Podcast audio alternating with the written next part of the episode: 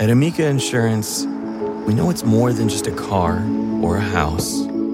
It's the four wheels that get you where you're going and the four walls that welcome you home. When you combine auto and home insurance with Amica, we'll help protect it all. And the more you cover, the more you can save. Amica, empathy is our best policy.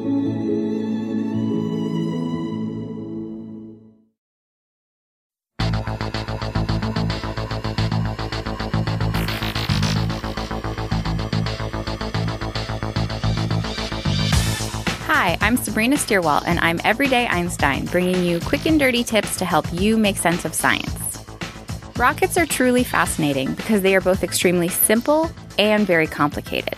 They are so complex that only three countries have actually managed to send humans into space in a rocket.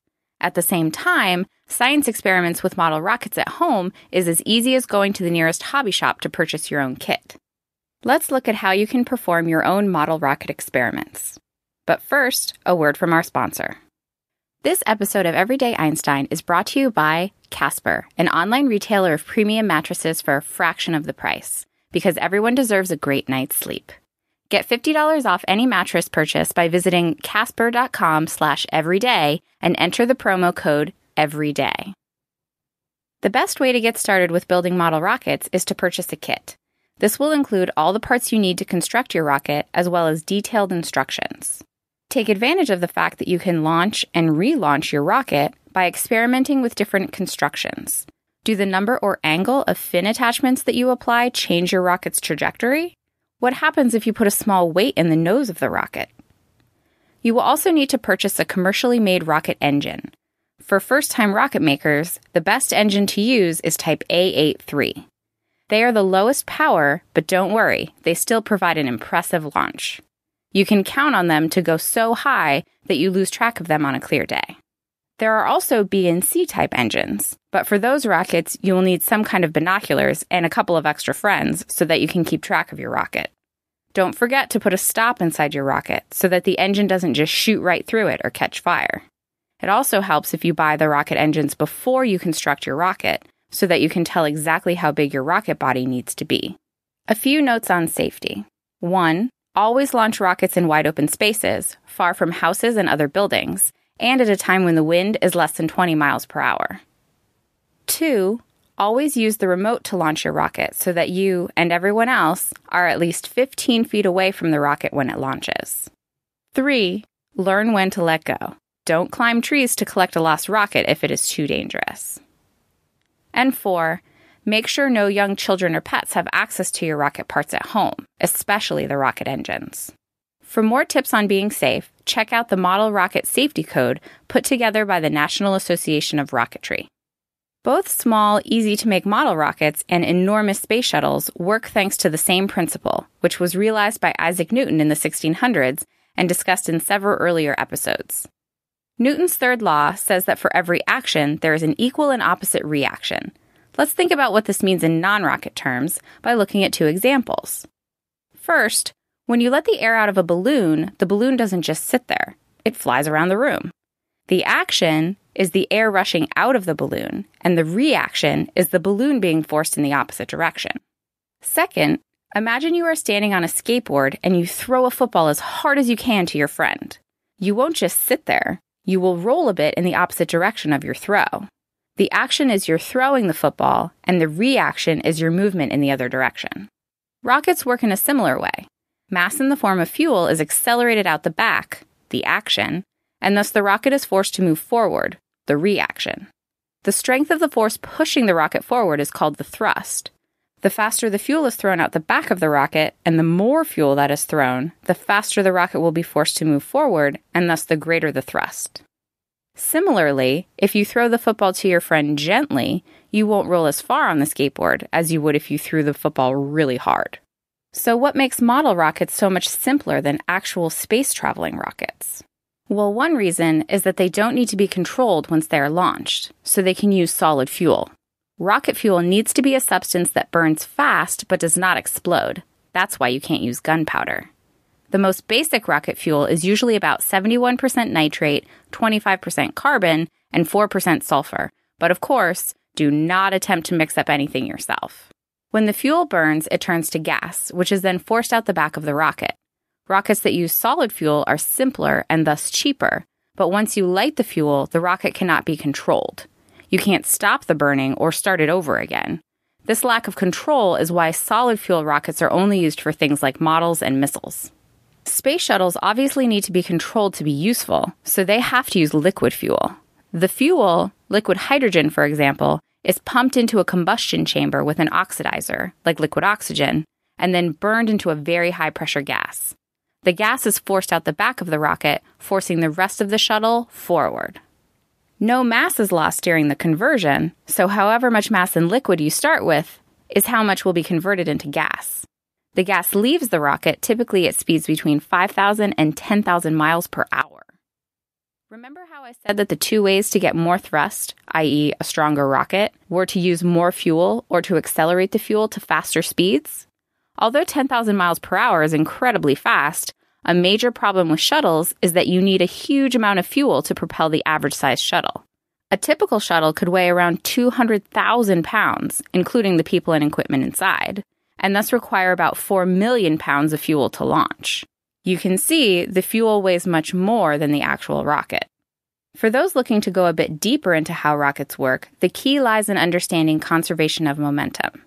But before we get into that, I want to make a note that we're very excited to welcome a new advertiser here at QDT, Casper.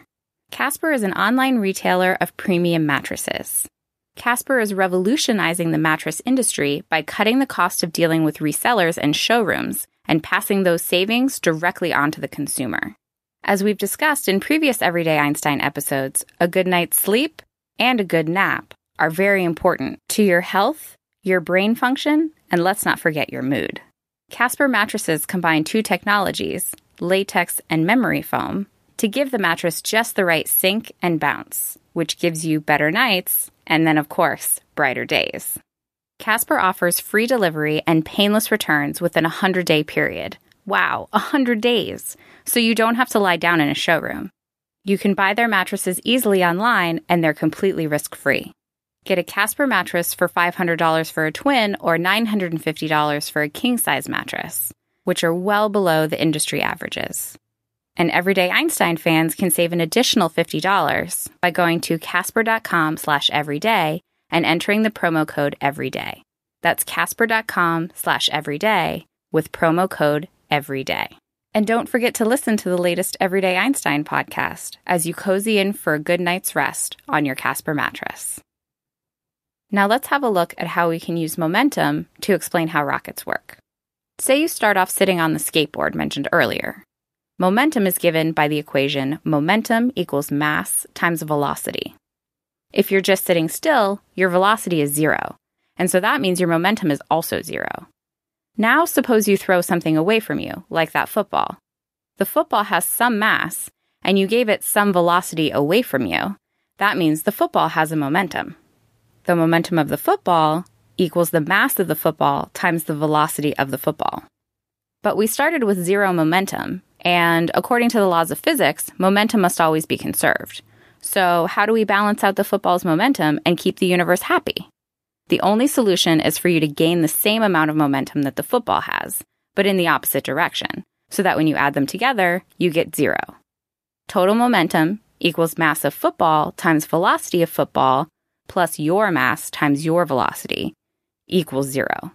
To get these components to add up to zero, your velocity must be in the opposite direction to that of the football. Remember, speed is just how fast you're going, velocity also has a direction to it. Now, before we get back to rockets, let's pretend that instead of a football, you have a machine gun. What will happen if you start at rest and then fire the machine gun for a few seconds? Every bullet that you fire has a mass and a velocity away from you, so that means every bullet gives you a little more velocity.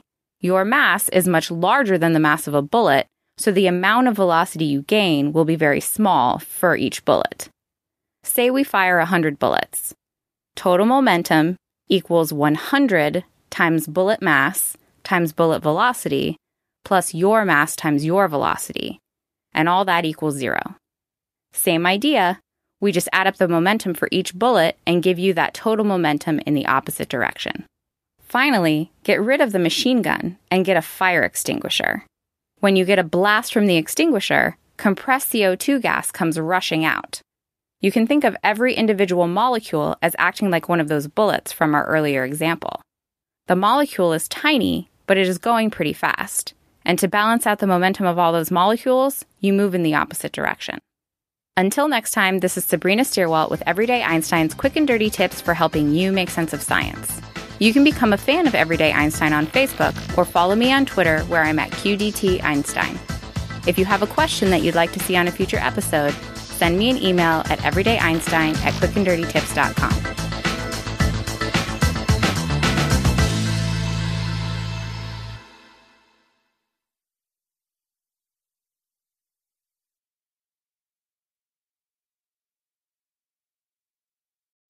At Amica Insurance, we know it's more than just a car. It's the two door coupe that was there for your first drive, the hatchback that took you cross country and back, and the minivan that tackles the weekly carpool. For the cars you couldn't live without, trust Amica Auto Insurance. Amica, empathy is our best policy.